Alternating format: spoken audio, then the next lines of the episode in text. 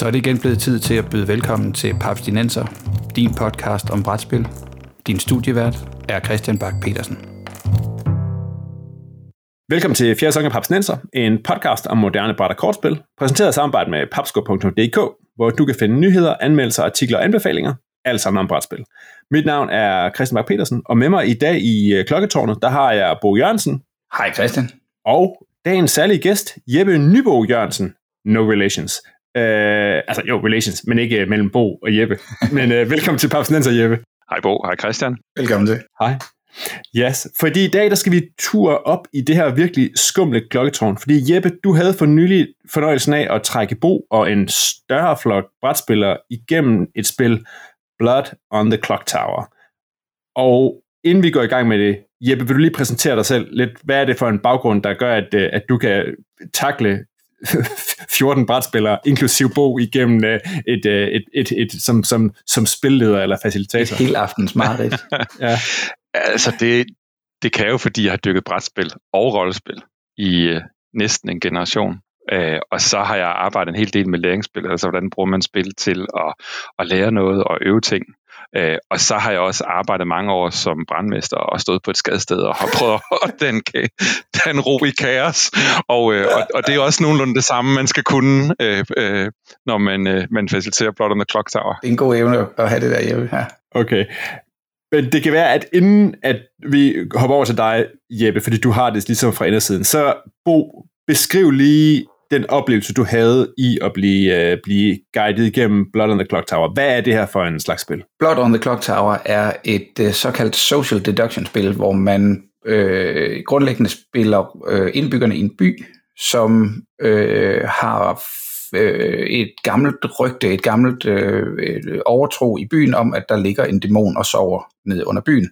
Og når klokketårnet, eller hvis klokketårnet en skønne dag skulle gå hen og slå 12, betyder det, at dæmonen den vil øh, blive vækket, og det vil gå grueligt galt for byen, sådan øh, uden større detalje øh, i det. Og spillerne antager så øh, rollerne, forskellige indbyggere i byen, nogle, mm, alle med evner af en eller anden slags, nogle mere brugbare end andre, det kan vi komme tilbage til. Øh, nogen er, man har trukket de her øh, roller op af en pose, så man ved, hvad man selv er, men man ved ikke, hvad sidemanden er øh, hvis nogen har spillet Werewolf eller Resistance, så er det, det er det samme koncept, vi bare har skruet op på 11 her. Ikke? Øh, nogle af rollerne i byen er, hvad vi må kalde gode, og nogle er i, og om ikke dæmonen direkte, så i ledtog med dæmonen. Så der er nogen, der prøver at arbejde sammen. Altså det er to hold, der i virkeligheden øh, øh, øh lægger arm med hinanden i at få deduceret social deduction, for at fundet ud af, hvem er på det gode hold, hvem kan vi tro på, og hvem er på det onde hold. Så det er sådan et snakkespil, hvor alle udgiver sig for at være noget, de absolut ikke er. Ingen kan som øh, udgangspunkt øh, stoles på, og man skal sådan virkelig spille, øh, hvad vil vi sige, spille bordet. Øh, I det her tilfælde er der ret mange øh, deltagere med i spillet, så det er ikke sikkert, at man sidder rundt om et bord. Men man skal forstå og, og spille det sociale spil. Det er ikke bare rulle med en terning og, og work og place øh, bedst muligt at vinde på den måde.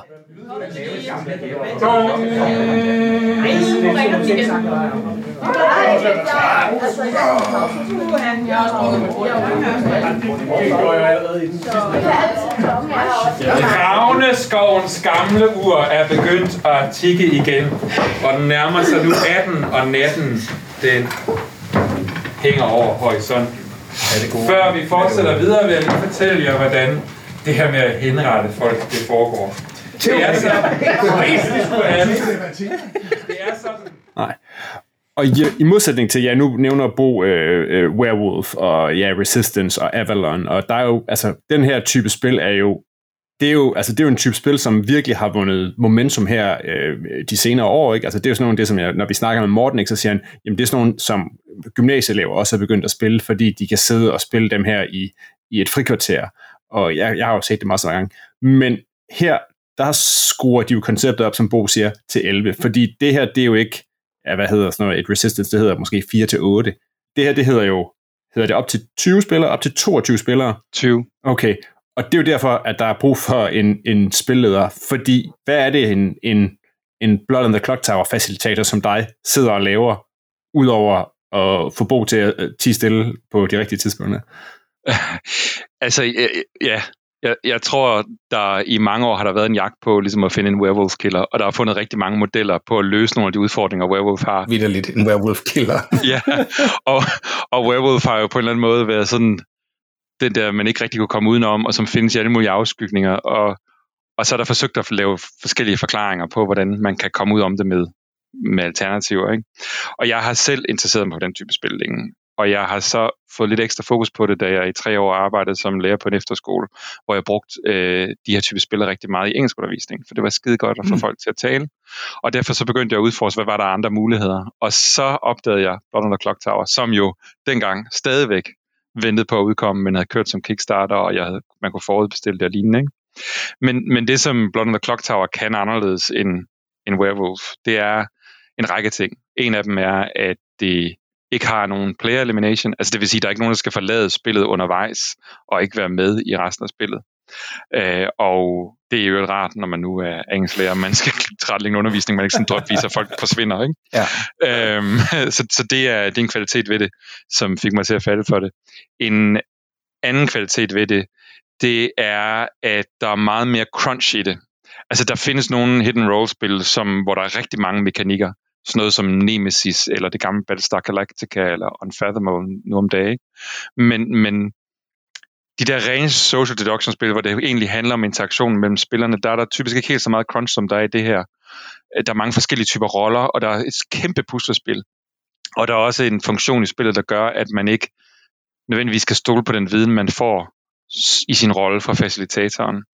Øh, så der er en hel masse godbidder at arbejde med som, som spiller.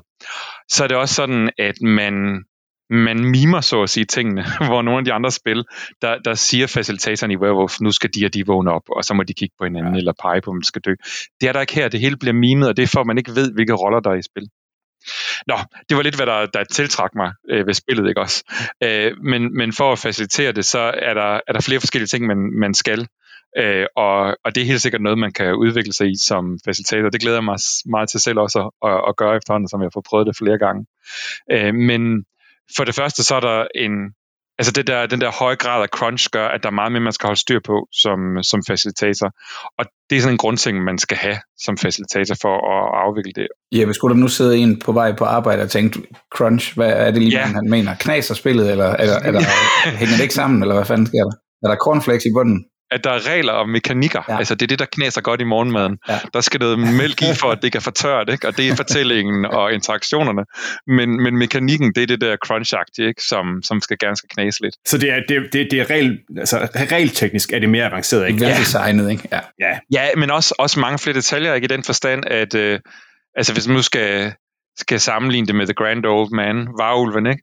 Så, øh, så har man alle en special rolle, som um, har en eller anden aktiv ting, der sker undervejs i spillet, typisk om natten. Ikke? Øhm, og det kan nogle gange være i starten af spillet, nogle gange undervejs og lignende. Så der er rigtig mange regler, der interagerer med hinanden. Og det skal man have styr på som facilitator, som sådan helt grundlæggende. Og det er måske en af de ting, som er styrkerne ved spillet, det er, at de har udviklet sådan en kæmpe bog, man står med på armen, som heldigvis ikke er alt for tung, øhm, men som der er lagt felt ind på indersiden af, og så er der felt på bagsiden af alle de her øh, små knapper og dimsedutter, så man man har en måde at lave en interface, man går rundt med, som sådan er altså taktil, noget man kan røre ved at tage ved. Altså, de kunne gjort det 10 gange lettere med en app, og, og spillet kan nok også rimelig let kopieres i papirformat, men man får ikke det, som det giver en med at hjælpe en med, at det hele er, er sådan en filt-ting, man kan sætte op, så man kan, hvem skal man snakke med, hvornår øh, under natten, og hvem, hvad der sker og sådan noget. Fordi der er rigtig mange, så at sige, tandhjul, der bevæger sig samtidig. Ja. Så det, det, og det hjælper spillet ind med, men det vil også tage noget lidt, lidt øvelse at komme i gang med. Så øhm, er det også et spil, hvor at man skal udvælge, hvilke roller, der skal være med i hver afvikling. Der er ligesom det, de kalder editions eller script, som vil sige, her er der ligesom en af fire sider, og her er der et begrænset antal roller, og dem er der nogle stykker af i grundspillet, og dem viser man så til spillerne, og der hvor det måske koster nogle penge at, producere det, det er, at hver eneste spiller får sådan en rigtig fin stor A4-side i noget lækkert layout og noget glossy kvalitet, hvor man kan øh, læse alle rollerne, der er med i den version af spillet, man spiller. Ja, nærmest sådan det scenarie, man sidder i, ikke? Ja, ja. Og så er det ikke sådan, at det er tilfældigt, at man så putter alle de her roller, som er sådan nogle små runde øh, pap-tokens, ned i en pose, så trækker alle, og så ser man, hvad der er tilbage. Nej, inden spillet går i gang, så som facilitator designer man oplevelsen ved at beslutte sig for, hvilke typer roller, der er med i spil. og der er selvfølgelig en balance med, hvor mange gode og onde der er, men, men det vil sige, at der er nogle roller, der ikke er i spil, og det ved man som facilitator, men det ved deltagerne ikke. Øhm, og en hel del af, af de andre social deduction spillere, det er ret væsentligt, at man som spiller ved præcis, hvilke roller der er i, så man kan regne det ud. Altså, men, men her er der altså en række roller, der ikke er med, så det skal man have styr på. Hvilket er meget convenient, fordi Team øh, Evil har brug for at udgive sig for at være nogen, de ikke er. Ja, og det bringer mig til det næste, og det er, at man skal hjælpe det indhold, og man skal prøve hele tiden at styre skibet, så at sige, på ret køl, så man får trukket spændingen og forhåbentlig får en god afslutning. Fordi der er en række tilfælde i spillet, hvor at det ikke bare automatisk, når en spiller vælger at gøre det, så sker det, men hvor at der er diskretion, altså muligheden for at vælge udfaldet hos facilitatoren inden for et begrænset rum.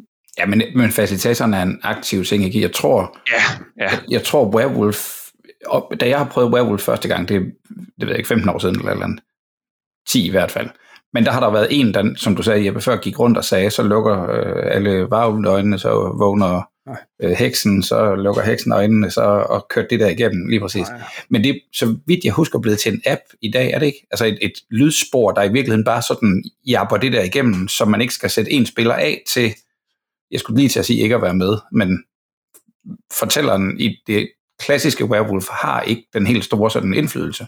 Nej.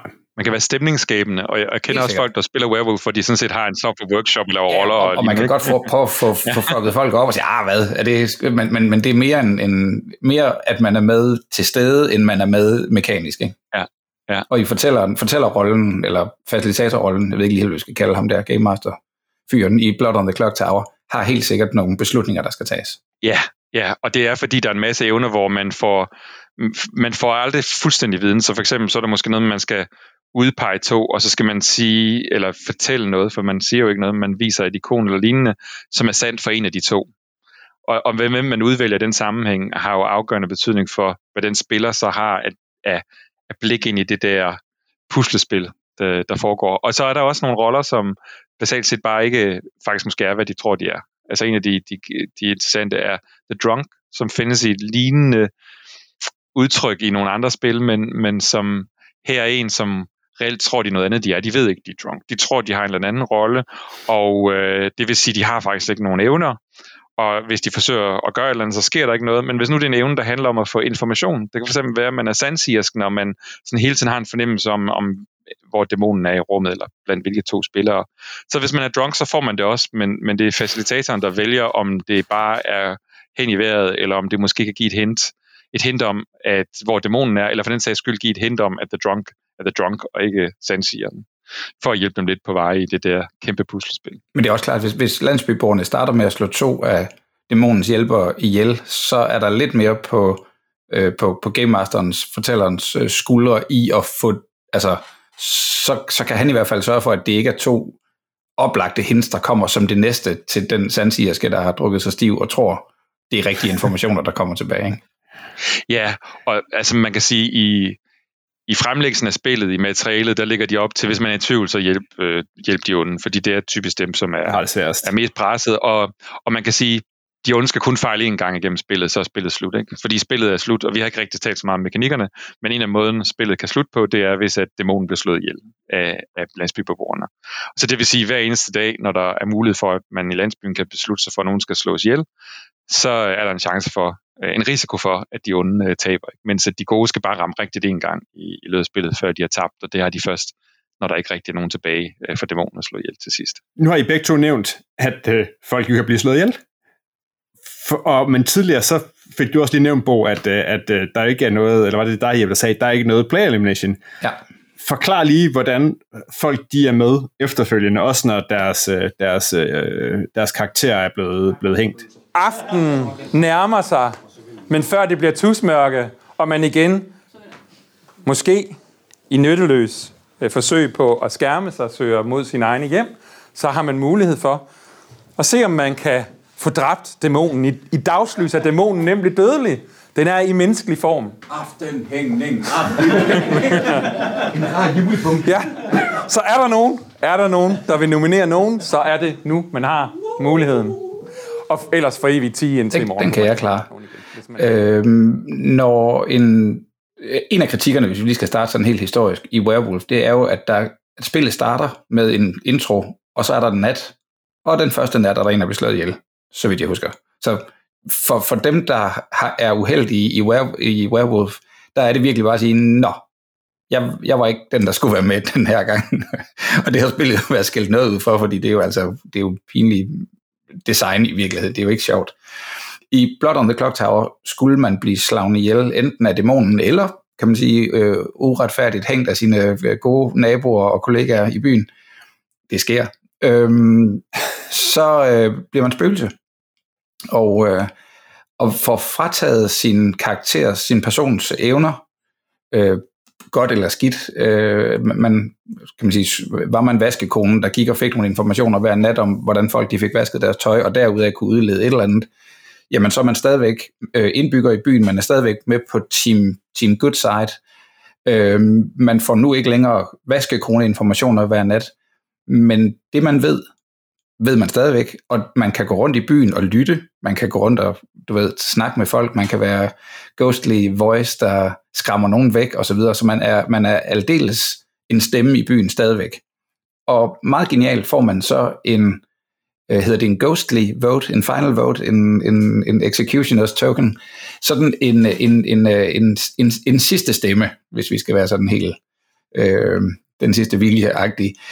Øh, spøgelserne får en stemme, de kan stemme med i resten af spillet. Og det bygger så typisk op til det her, hvad skal vi sige, silent majority, et, et, et, et stumt, et, et spøgelsesflertal i byen, der efterhånden ikke kan ignoreres, altså fordi øh, spøgelserne kan ikke selv nominere nogen til at blive hængt i, i dagsfasen. De har så sjovt nok heller ikke nogen rolle i, i nattefasen, fordi de har ikke deres evner længere, så de bliver ikke vækket i, i løbet af natfasen. Men skulle nogle andre nominere nogen, som spøgelserne egentlig er okay overbevist om, er dæmonen, og der er jo altså et vist grudge, de, de vil gerne have nakket den der dæmon, som jo øh, har enten nakket dem direkte, eller har spillet øh, naboerne ud mod hinanden, så kan de være med til at, at stemme. Og Jeppe, nu må du lige hjælpe mig, det er noget med halv, at hvis ja. der bliver stemt med, uanset hvem der så stemmer, men halvdelen af de levende stemmer, så kan en, øh, en, hvad skal vi, en nominering, en, en, en, øh, en hængning, eller hvad det nu er, gå igennem fra landsbyborgernes side. Ja, ja, det kan det, og øh, vi skylder nok at sige, at det, det er svært ikke at, at tale op imod øh, mod klassikeren Werewolf, fordi en af de ting, der er anderledes fra, fra, fra det, det er, at man sådan set har flere afstemninger. Det er ikke sådan, at man bare har en afstemning og ser, hvem der får flest, men man har flere på hinanden følgende øh, afstemninger, hvor flere kan nominere flere forskellige undervejs. Og så er det sådan, at hvis der, når man er færdig med at lave nomineringer, når der ikke er flere, der kan nominere eller vil nomineres, for man kan kun nomineres en gang, og man kan kun nominere en gang, så er det sådan, at hvis der er en, der har fået flere stemmer end de andre, altså der må ikke være stemmelighed, og er det stemmer, er det stemmeantal, er det mere end svarende til halvdelen af stadig levende landsbybeboere, så bliver man henrettet. Der er simpelthen en spærregrænse på at blive henrettet i, i landsbyen her. Men det betyder også, at der er et benspænd, der hedder, at hvis en er blevet, ligesom det, det, i spillet mekanik hedder det, at han har den ene fod i graven, eller han eller hun har den ene fod i graven. Så det er sådan en, okay, det ser ikke godt ud for dig. Så kører øh, fortælleren lige, øh, hvad skal vi sige, stolerækken rundt og siger, er der andre, der kunne tænke sig at nominere en til, til øh, at komme af dage den her, den, den her dag. Og det kan der så i virkeligheden, Team Evil kan måske godt få arrangeret, øh, hvad skal vi sige, afhængig af hvordan øh, stemmerne er stillet. På det tidspunkt ved de måske godt, at der er fire stemmer for, at en eller anden skal hænges. De kan så komme med et godt argument for, hvorfor og hvordan og hvorledes, og bare ligesom for at få, få nomineringen sat i gang igen. For kan de komme op på fire? For guds skyld ikke fem og her, jeg ved ikke, men du ved, de kan ligesom annullere det og sige, nå, men så er der åbenbart, vi er åbenbart ikke helt enige om, hvem det er, der skal hænges i dag, så er der ikke nogen, der bliver hængt. Og en, en væsentlig ting er, at øh, de landsbyboere, der er døde, altså spøgelserne, de kan godt nok stemme, og de kan stemme én gang i resten af spillet, men de kan ikke længere nominere. Nej. Så de bliver nødt til at vise de andre i ørerne og få en, der er levende til ja, at... De, de, de stikker til folk. nominere. Og så skylder vi også lige at sige, at det kan også godt være, at det er en ond, der er død. Ja. Og de er jo også spøgelser, har nøjagtigt de samme muligheder, men de vinder selvfølgelig med det onde team. Altså det er ikke ja, sådan, at de er blevet, blevet, blevet gode. Øhm, og så er, der, så, så er det selvfølgelig som med sådan en type spil her, der er jo ikke en regel uden en undtagelse, så der er en hel del af, af rollerne, som først fungerer det øjeblik, de dør. Ja. Men så er der typisk et kriterie på, om at det kun virker, hvis de er slået ihjel af dæmonen, eller det kun virker Ja. om natten, eller det kun virker, hvis de er blevet henrettet af landsbyboerne om, om dagen, ikke? Som, som så sætter gang i nogle særlige regler. Ikke? Øh, ja. Nu bliver jeg lige nysgerrig. Altså, der er en rolle, der er dæmonen, og så er der nogle folk, der er nogle, Minions, som er minions. som er på dæmonens side. Ja. Og, hvad, og hvad hed, hvilke type roller kunne det være? Fordi jeg går ud fra, at de også har, har særlige øh, classes eller, øh, eller Ja. evner. I vores, I vores spil, vi var 14 spillere og, og havde Jeppe som, øh, som fortæller. Øh, ud af de 14 personer, der var fire onde. En af dem var dæmonen, og de tre andre var dæmonens hjælpere. Og den første nat, ligesom i Werewolf, hvis vi skal blive med at falde tilbage på den, bliver, bliver vi vækket og får at vide, øh, altså kig på hinanden I er, øh, I er på Team Evil, og vi får også udpeget, hvem dæmonen er. På det tidspunkt ved dæmonen ikke, hvem vi er, men øh, og vi ved ikke, hvad hinanden kan. Vi ved bare, okay, vi skal passe lidt på hinanden, eller lad være med at beskylde Thomas, der sidder overfor for noget, øh, fordi ham får vi brug for øh, senere. Dæmonen trækker tre roller, øh, tre kan man sige, tilbageværende roller, øh, tokens, der ligger nede i posen, som ingen andre har trukket. Og det vil sige, det er i virkeligheden safe hvad hvad skal vi sige, spots for ham. Altså han kan gå ud i byen og sige, Han kan udgive sig for at være bageren. han kan med rimelig sikkerhed sige, at han er han, lige præcis vores, øh, vores dæmon, han var, han var the chef i byen, han var kokken, og fordi han har set det token, tør han godt gå ud og sige det med sådan en rangryg. Han risikerer ikke at rende ind i en, der siger, hm, no, okay, det var du meget også kokken. for jeg har lige så mange skarpe knive, som du har.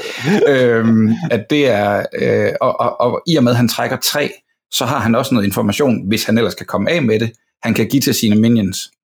Så, øh, så jeg, jeg var en poisoner, en, en, en giftkal, øh, der kunne slå andre spillers øh, evner sådan lidt i stykker i, i natten. Jeg, jeg kunne i virkeligheden nærmest gøre, at de var drunk for et døgn.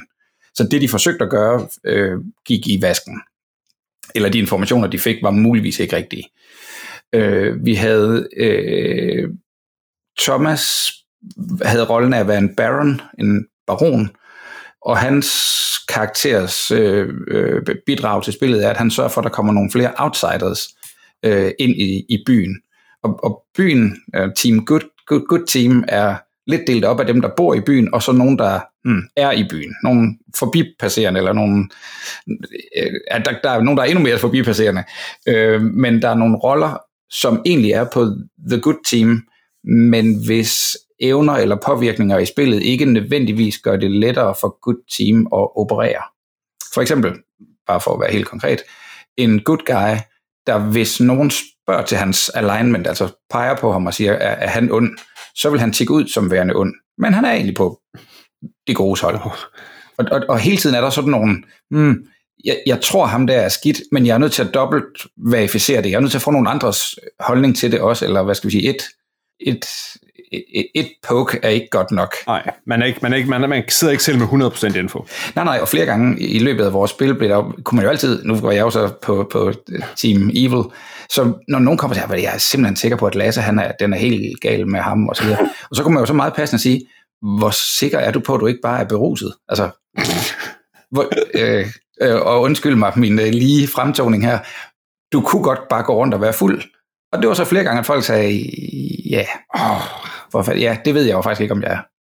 Jeg tror selv, det giver mening, det jeg siger, men du har ret. Det kan jo faktisk godt være, at det er, jeg er fuld af løgn. Okay. Og så gned uh, Team Evil sig i hænderne og tænkte, okay, godt. så fik vi lige den uh, mast ind. Af- Afmonteret. Præcis. Ja, men vi havde, vi havde, øh, vi havde to uh, fortune tellers i spillet. Det var, det var en ret, det ved jeg ikke, om du vil fortælle, Jeppe, men det var, det var en ret fed uh, konstellation. Ja, ja, ja, altså det var, det var fordi, der var en fortune teller, som havde troet, de var fortune teller, men de var i virkeligheden drunk, så de troede, de var fortune teller, men var det ikke. Den ene var dæmonens hjælper, og havde fået at vide, at han med sikkerhed bare kunne udgive sig for at være fortune teller. Den anden havde trukket fortune teller, men var beruset. Ja, Så de, de var begge to, altså i, i resten af landsbyens optik, var der to fortuneteller, der står og peger fingre af hinanden og siger, jeg er den rigtige fortune teller. Nej, det er jeg. Og så skulle der jo kniv på bordet, altså. men det skal siges, at det er ikke fordi, at dæmonen her har set fortune telleren. Det kan være, der har været en anden rolle, som er blevet misfortolket, fordi det er den token, der bliver givet til den, som er drunk, er altså ikke i spil, som er den dæmonen Ah, okay, øh, så siden dæmonen kan ikke have trukket Ja. den, right? Og så en væsentlig ting er, når man spiller færre end syv, så, øh, så ved dæmonen og impsene ikke nødvendigvis, hvem hende er. Nej, okay. Den er meget bekendt, så der er en af tingene, der, der forsvinder, når man er færre end syv. Jeg, jeg tror måske, at det er dæmonen, der ikke ved, hvem der er dens, Right. dens, øh, dens, dens minions. Men der gik, vi, var, vi var halvanden time inde i det her spil, før, dem, før jeg talte med dæmonen, hvis jeg må udtrykke det. Så første person. Så. Om, om, om skurke, skurkesnak. Nå, men også bare fordi, det, vi, vi spiller jo i et rum, det man skal forstå, vi er 14 spillere, plus Jeppe, så vi er 15 mand. Det, vi, vi spiller i en lade øh, ved staven omkring Køge. Det er med, du ved, øh, øh, mørklagte vinduer og, og lys, og på alle mulige måder en, en god stemning. Der er øh, baggrundsmusikken, der kører osv. Men det vi aftaler, det er, at vi spiller i det rum. Lidt i en analogi af, at man i en, havde det været en, en virkelig landsby i, i middelalderen, så ville man have kunne se, hvem der gik rundt og Snak, tilbragte tid sammen. Ja, snakket med hvem? præcis. Ikke? Så det vil sige, hvis, hvis, hvis de tre fra The Bad Team bare havde stået og, og ævlet løs nat efter, eller dag efter dag efter dag over i det ene hjørne, så var de jo så var de jo faldet for en mistanke, bare alene fordi de gik rundt og snakkede sammen. Så jeg havde ikke nogen grund til at snakke med dæmonen. Men du havde, du, I, I havde ikke behøvet at udveksle info, så det var... Vi, havde ikke noget, vi, vi, havde ikke, vi, vi skulle ikke ses sammen. Nej. Og så længe det ikke gik galt, så var vi, så var vi cool, så vi, vi var et par timer inde i spillet næsten før. Jeg på et eller andet tidspunkt siger, hey, vi, øh, fordi jeg tror ikke, min dæmon var klar over, hvad, hvad jeg kunne. Så på et eller andet, vi havde en, en person, som er soldat, og hans evne er, at han ikke rigtig, han kan ikke bare, hvad skal vi sige, slås ihjel af dæmonen om natten. Det er hans nævne, ja. Så fordi jeg kunne forgifte ham, så får vi, der, der turde jeg rent faktisk godt sådan, fordi vi var et sted, hvor der ikke lige var nogen andre, der kunne høre og sige, jeg kan tage den her evne fra ham, så hvis du har lyst, kan vi gå efter øh, Morten i nat. Øh, og, og det blev der jo, du ved, i, i, i sådan en helt ekstrem diplomatisk stil, hverken sagt ja eller nej til, men der bliver bare sådan et, et, øh, et, et anerkendende, og det var sådan ligesom, okay, godt, var det, så, så det er det, vi gør? Okay, Jamen, godt. det er jo også, men også så snart soldaten så pludselig bliver ramt, så ved han jo godt, at der både er en giftblanderske og en dæmon Absolut. på nakken. Ja, ham ikke. Det er jo ikke... Og, og, og bare for så lige at runde den historie af, soldaten var en, altså havde bare øh, roleplayet den her for vildt, for han var ikke soldat. Han var noget andet, og havde bare hele spillet kørt den, som om han var soldat, og fik jo også i virkeligheden til at spille, eller han fik os på god måde til at bruge to actions på og, og, og, og slage ham ihjel. På det tidspunkt skulle der jo have været slået nogen ihjel anyway. Altså hver nat skal dæmonen ligesom vælge en eller anden ud, så det er jo heller ikke fordi, det er spildt. Men, men rollespil er også en stor del af spillet. Jeg synes jo, at et, et af highlightsene for mig for den afvikling, det var, at øh, først så kom Bo over til mig og spurgte, Jeppe, den der soldat, der er immun over for dæmonen og ikke kan slås ihjel af dæmonen, hvad nu hvis jeg forgifter ham, kan han så slås ihjel? Og sagde, ja, det, det kan han godt. Og så gik der 20 sekunder, så stod ham, der spillede dæmonen og, sp- og, og spurgte mig over hjørnet, Jeppe, hvis nu at øh, vi forgifter ham, der er soldaten, kan jeg så som dæmon slå ihjel? Ja, det kan du faktisk godt. Og to, to sorte sjæle, en tanke. Det er meget skønt. Men, men det der jo er, det er, at der er så mange øh, uforudsigeligheder i spillet med, at der eksempelvis er en, en, en rolle, som kan hver nat vælge at beskytte en. Det er munken, som beskytter en anden, som så er beskyttet mod, mod dæmonen. Og der er også en borgmester, hvis vedkommende bliver forsøgt slået ihjel af dæmonen, så kan man vælge at penge det hen på, altså overføre det sådan en anden, der dør i stedet for. Så der er hele tiden et eller andet grad af, af usikker viden med de der Ja. usandsynligt mange interaktioner, der er mellem rollerne. Ikke? Nu nævnte jeg lige før det der med, at hvis der er en særlig regel, hvis man spiller under 7, ikke? og I spillede 14. Jeppe, du har siddet og kigget det her materiale igennem. Hvad er the sweet spot? Altså, er det, er, tænker du, det vil blive vanvittigt over, uoverskueligt, hvis du lige øh, tilføjede 50% af spillerne i forhold til det, du nu har prøvet, eller hedder den 10-15? Hvad, kunne det være, er, du, er, du, er du fristet af at, at lige smide seks spillere mere ind i lokalet? Jeg, jeg, først og fremmest, så havde jeg ikke troet, at vi nødvendigvis blev så mange. Altså, der er nogen, der siger, at sweet spot er 12, og det er selvfølgelig 12, fordi at så passer det med, at man har de her tokens liggende nede på gulvet, som svarer til de 12 punkter på en urviser. Ikke? Det er derfor, det hedder ja. The Clock Tower. Ja. ja. Øhm, og det er fordi, man simpelthen midt i, øh, i rummet har man noget liggende øh, i midten af rummet, der viser, om folk er levende eller døde, om de har stemt eller ej og sådan nogle ting. Øhm, jeg, jeg synes, 14 er måske lidt i overkanten at starte med, som jeg jo gjorde i det her tilfælde som den første afvikling. øh, jeg var dog snu, snu nok til at sige, at jeg ikke vil over 15, og det er fordi, ligesom der er noget, der skifter når man kommer over 7, så er der noget, der skifter, når man kommer over 15. Og det er fordi, de introducerer en ny mekanik, der hedder Travelers, når man er over 15. Og Travelers er nogle roller, som det er åbent for alle, hvem de er. Det, der så til gengæld ikke er åbent, det er, om de er gode eller onde. Og det, der er specielt ved Traveler-mekanikken, som jeg, jeg synes er genial, men som jeg overhovedet ikke har lyst til at lege med min første afvikling, det er, at Travelers er jo nogen, der kommer til byen. Og det vil sige, at de kan også forlade byen. Så det er noget, hvor man kan møde op en halv time for sent, og så kan man komme ind i byen og ankomme og så kan man også gå før spillet er slut. Altså det er sådan noget, der giver en, en, øh, en elastik i forhold til... Øh, en fleksibilitet. Ja, fleksibilitet, ja, sejt. Og samtidig så er der en mekanik i spillet, hvor at landsbyen så kan vælge at sende dem eksil, altså tvinge dem ud af landsbyen, som så ikke tæller som en henrettelse, så man både kan sende nogen i eksil, ah. og så kan man jo stadigvæk henrette en af ens egne. Ikke? Og det vil jeg gerne undgå at have den kompleksitet med første gang. Jeg tænker sådan et sted mellem 9, 9, 9 til, til 11-12 stykker er det måske et, 12, 13 stykker, et, ja. et godt sted at, at, at, at starte, og, og måske hvis man bare skal lære mekanikkerne. Altså nu, nu er jeg gavet facilitator, og, og, og alligevel, så, så var det med, det var op ad bakke. Og øh, Fordi på panden. vi snakkede om alt det mekaniske før, det man jo samtidig også skal gøre, det er at skabe en oplevelse. Ja. Både i forhold til at hive folk ind i universet og fortælle dem reglerne, men også ved at skabe en stemning undervejs. Ikke? Ja. Og, og der vil jeg sige, i forhold til at blive god til at afvikle det, så har det måske været smart at køre to spil i rap med ni spillere, i stedet for at køre et stort med 14. Og også fordi det, der skete jo faktisk det, at der var ikke rigtig nogen, der havde lyst til at slå, slå nogen ihjel. For det kunne bære, at det bare var et uheld. Så de første to dage var der ikke nogen, der blev henrettet, så, så spillet blev pludselig øh, lidt langt. med sig kød på, det var jo fedt, men, men tidsmæssigt, så havde det været bedre med lidt kortere og hurtigere spil, tror jeg. Så jeg tænker, som et første spil, så sådan en, en 9-11 stykker, det, det er fint, men, men jeg tænker, det her kan sagtens bære ved op til 15, når man, øh, når man er gavet. Altså, det, det tror jeg godt, det kan, og jeg tænker også, det der op til 20 kan noget, men, men det er jo en, ud, en oplevelse, der skifter lidt smule karakter. Så. Ja. Du har en erfaring som facilitator, du har også en kæmpe lang erfaring som, som rollespilspilleder. De folk, du sad og havde samlet her, ikke, der tænker jeg, hvis ikke alle sammen, så størstedelen af dem, de, var også, de har også øh, overlang, overlang rollespilserfaring. At det her det tænker jeg har givet øh, noget på oplevelsen. Ligesom det gør, når man spiller Werewolf, eller man spiller Resistance, at folk, der bliver grebet af det, og ligesom lever sig ind i det og sådan noget, det er noget andet, ikke? Ellers så, bliver det, så kan det blive en anderledes oplevelse. Er det her et spil, som hovedsageligt appellerer til folk, som sådan også har det der sådan lidt rollespils teateragtige noget, ikke? Nej, jeg vil både sige ja og nej, ja, fordi det kan det være. Og, og det kan så også næsten tage overhånd, fordi man begyndte at stage en begravelse, og man begyndte at ud og efterforske det i starten, og, og spillede sådan en character, så man lød som om, man var personen. Og det er meget abstrakt, når man nu faktisk spiller, man spiller borgmesteren, men ingen må vide, man er borgmesteren, så man er alle sammen sådan lidt nogle pseudo-roller, der er lidt mærkeligt. Men det giver noget, og jeg synes selvfølgelig, det er super fedt. Det er nok det, jeg hælder til. Men omvendt, og det skriver de jo sådan set også i, i den tekst, der er til at hjælpe en til at blive facilitator i det, det er, at i princippet, så kan man godt køre det her uden overhovedet at have noget flere, hvor man kun helt sådan mekanisk øh, kører tingene igennem, øh, som, som den, der faciliterer det, uden at lægge noget på. Det kan man også godt.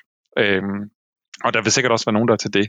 Jeg er klar til at få skabt noget stemning. Altså, men, men det er ikke et, et, øh, et krav for at få det til at fungere. Det, det synes jeg ikke. Men altså en, en vis portion harme over at blive uretfærdigt beskyldt, øh, må høre til i sådan et spil. Ja, ja det er rigtigt. Altså, jo, jamen det er jo sjovt, ikke? Altså, når, når man sidder og beskriver det, jeg, har, der, det, altså, jeg kan jo sidde og krydse af, hvilket type, eller faktisk hvilke specifikke festivalscenarier hele, hele det her minder om, ikke? Ja. Altså, der er, der er det, det, vi er sådan ude i, øh, i, i, i Lars Andresens heksefeber, ikke? hvor der også skal brændes så, så mange folk i løbet af scenariet, ikke?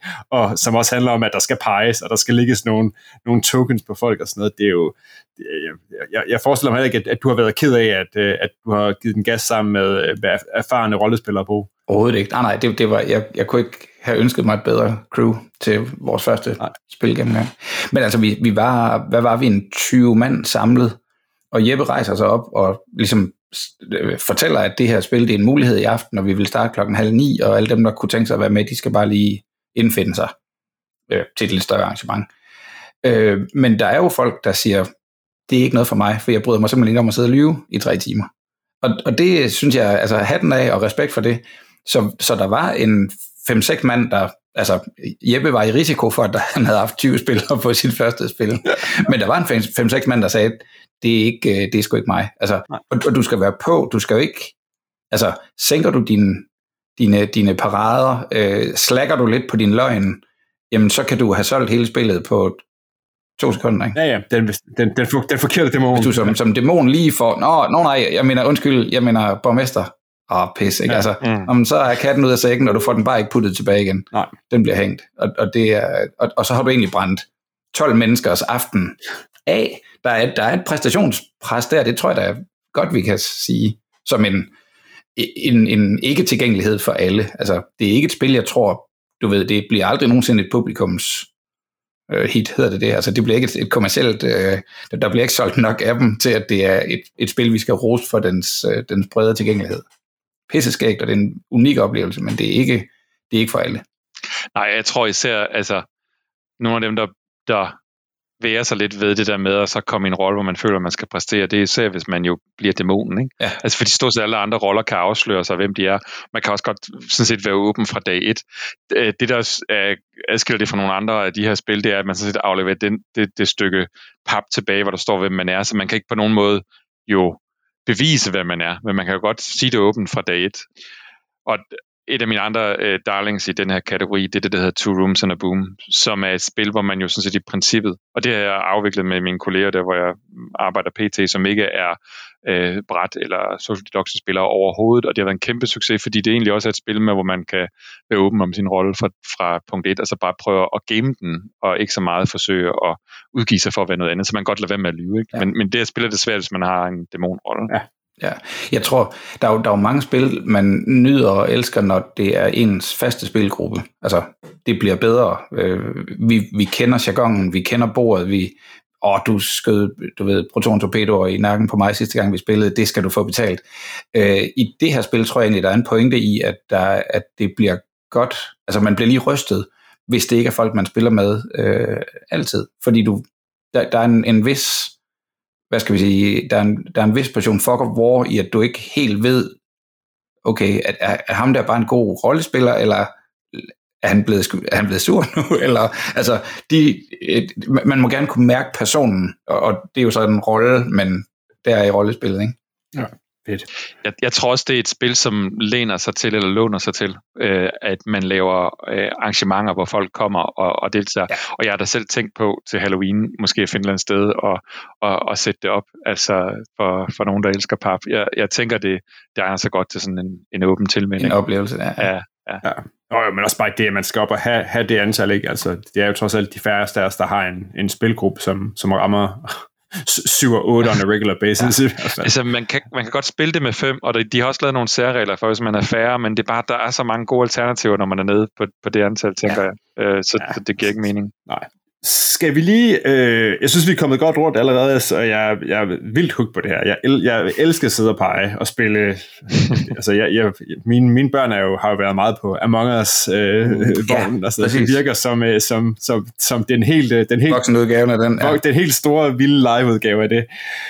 Spillet hvis man kigger ind på Board Game Geek, så står der, at det er et 2022-spil. Men samtidig så har de også nede i, uh, i deres video uh, i deres videosektion, der har de en tre år gammel uh, shut up and sit down video. Uh, så det har jo været undervejs. Du nævnte selv, at det har været på Kickstarter, Jeppe. Skal vi lige... Vi skal lige runde det. Fordi uh, ja. vi skal lige runde shut up sit down, så bagefter skal vi måske lige, uh, lige forvente, om folk også hvor folk skal finde det herhen, fordi jeg tænker, der er en del mennesker, der er blevet nysgerrige efter at have, have hørt. Men shut up and sit down, du, øh, da vi snakkede om det tidligere, Bo, ikke, i, for, for et par uger siden i Papstenser, ja. jeg nævnte, at, at du skulle ikke, der sagde du, at det her, det var jo Social Deduction-spillende svar på Gloomhaven. Yes. Det er, det, det er du jo så ikke den eneste. Der er jo nogle andre, der også har været glade det for det, det her. Skyld for. Altså historien, sådan ja. kort fortalt, er jo, at mens spillet er på Kickstarter, øh, og gennem papskub er det jo altså noget, jeg selv har en holdning til, det her med at anmelde spil, der i virkeligheden ikke rigtig er udkommet. Det skal man nogle gange lidt passe på med. Og bare for at skride sådan til konklusionen, så det, der skete for øh, Shut Up and Sit Down, som jo ellers nærmest aldrig nogensinde har sat en, en fod forkert og er sjov og, og gennemført i alt, hvad de laver.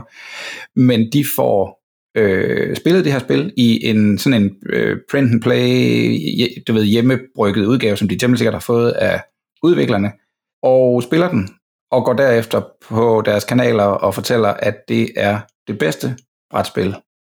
Punktum ever. De har ikke, Altså, så ikke det bedste, de har prøvet det år, eller det bedste, de har Ah. spillet med over 10 mand, eller det bedste, de har spillet Det bedste. øh, længe. Period. Bare det bedste, den bedste brætspilsoplevelse, de nogensinde har haft. De har skraldgrinet, de har nogle, du ved, sådan lidt privatagtige optagelser i den der video, det video-review, de laver, øh, hvor de bare har spillet det altså gang på gang på gang, og har beskyldt hinanden. De er også nogle ekstroverte øh, unge mænd og kvinder, der godt, altså jeg kunne sagtens forestille mig, at de har, de har drukket sig småstive, og har, altså beskyldningerne er fløjet rundt, og de har, Ja, ja. Oh, de kan også godt lide at spille rollespil, ikke? de har haft en fest, ja, helt sikkert.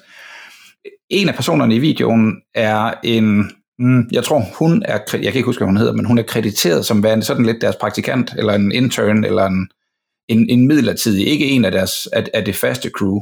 Og hun stemmer jo også i og siger, at det her det er det bedste, hun nogensinde har prøvet. Og shut up and sit down løb bare ind i en, du ved, internettet, når internettet bliver sur. Øh, om at det her, det var altså, det var, det var for useriøst, at, at dels at de er ude og anmelde noget, der ikke er en, en færdig udgave. De ved strengt taget teknisk set ikke på det her tidspunkt, om det ender med at være super godt, eller om der bliver taget nogle design, designvalg, øh, inden, inden det rammer den rigtige forbruger, der kan gøre det her til et helt andet produkt. Og så er det selvfølgelig også sådan lidt, hey, og, og, hvor, hvor stor en vægt skal praktikantens stemme nu lige have, når vi er oppe og dele guldmedaljer ud. Altså, jeg, jeg tror ikke, vi kan tage fra det, at det her, de her, altså, det er en øh, super, super oplevelse. Men de rendte ind i noget røg, og, og hvis nogen googler lidt på det og siger, om det, ved, det blev beskyldt for at være godt, men så, så er der også en hel masse folk, der rynker på næsen.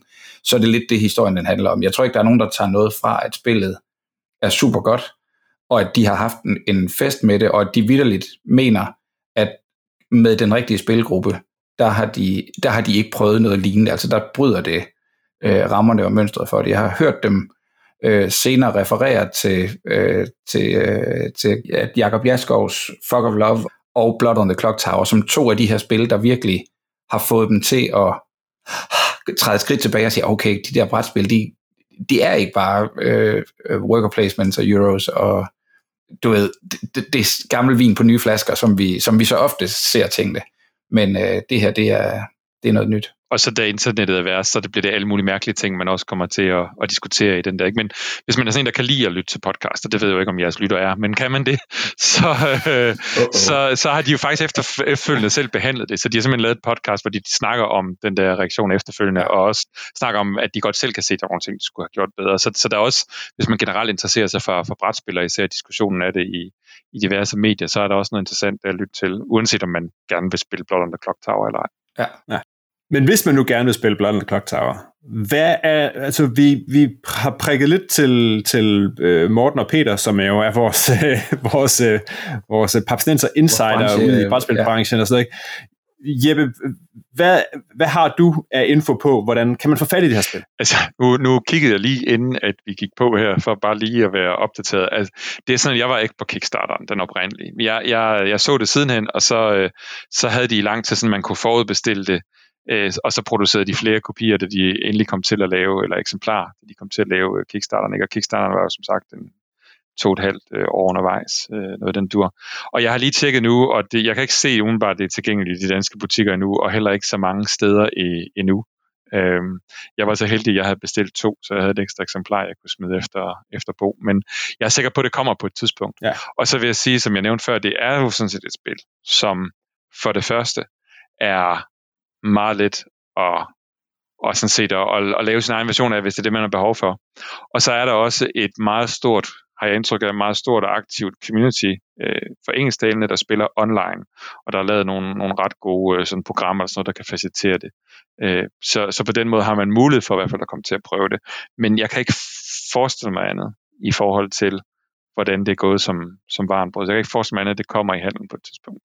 Jeg synes, Morten nævnte, at, at det var tilgængeligt i USA, men formentlig noget ja. regulære distributionsproblemer, der gør, at det ikke rigtig er ude i Europa endnu. Ja. Ja. Vi krydser fingre for, at det dukker op, fordi øh, jeg vil sygt gerne spille det. Du siger bare til Christian. Det er Halloween snart, Christian. Ja. Og det er fedt. Det, er, det kan godt være, at det er der, jeg skal øh, finde, finde en skummel lade i kø, eller hvor Jeppe han, han, han inviterer, inviterer klokketårn til. Only by invitation. Ja. Det, vil jeg, det vil jeg sgu gerne. Det kan arrangeres. Det kan arrangeres.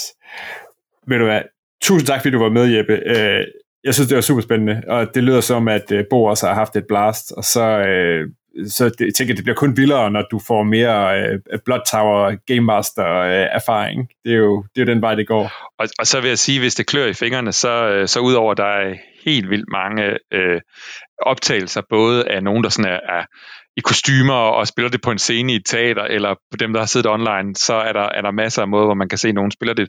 Selvfølgelig er det, at lige tweaked en lille smule mod, mod et publikum, men det er også sådan, at fordi der er så mange interaktioner med rollerne, så har, har udgiverne simpelthen på deres hjemmeside lavet en quiz med, jeg, jeg ved ikke, hvor mange hundrede spørgsmål der er, hvor man simpelthen kan, kan begynde at gå i træningslejr og øve sig på, hvad sker der, hvis den der rolle nu gør det, og hvis nu graveren skal tage den henret ned i graven, og, og så kan se, hvilken rolle de er, men er, er fuld, eller alle mulige mærkelige ting. Det kan man simpelthen øve sig på øh, med den her quiz, som I ved, øh, man kan blive ved at øve, indtil man får 100% rigtigt. Ikke? Bare i gang på. Jeg synes, vi skal runde af med en øh, lydbid fra en øh, sterinlys oplyst lade i øh, øh, ud for Køge for øh, et par uger siden, og, øh, og så må folk ligesom nyde oplevelsen derfra. Ja, ja. tusind tak, fordi du var med, Jeppe. Tak for aften. I må gerne lukke øjnene. Ondskaben har hvilet længe under Ravneskoven. Den har ventet på, at klokken slog 12, og dæmonen blev sluppet fri. Og på et tidspunkt, når der ikke er flere i byen at spise, så må man begynde at spise sine egne, eller sende dem på skafottet. Når natten er omme, så vil I finde Trine død for dæmonens hånd. Ham hun anklagede, ham hun forsøgte i et sidste desperat bud at slået ihjel. Dæmonen Ask. I må gerne åbne øjnene. Jordan har vundet. Hvor længe, hvor længe sagde jeg? Godt. Ja, men vi fik også noget om ihjel. Ja, men for helvede, det tror jeg.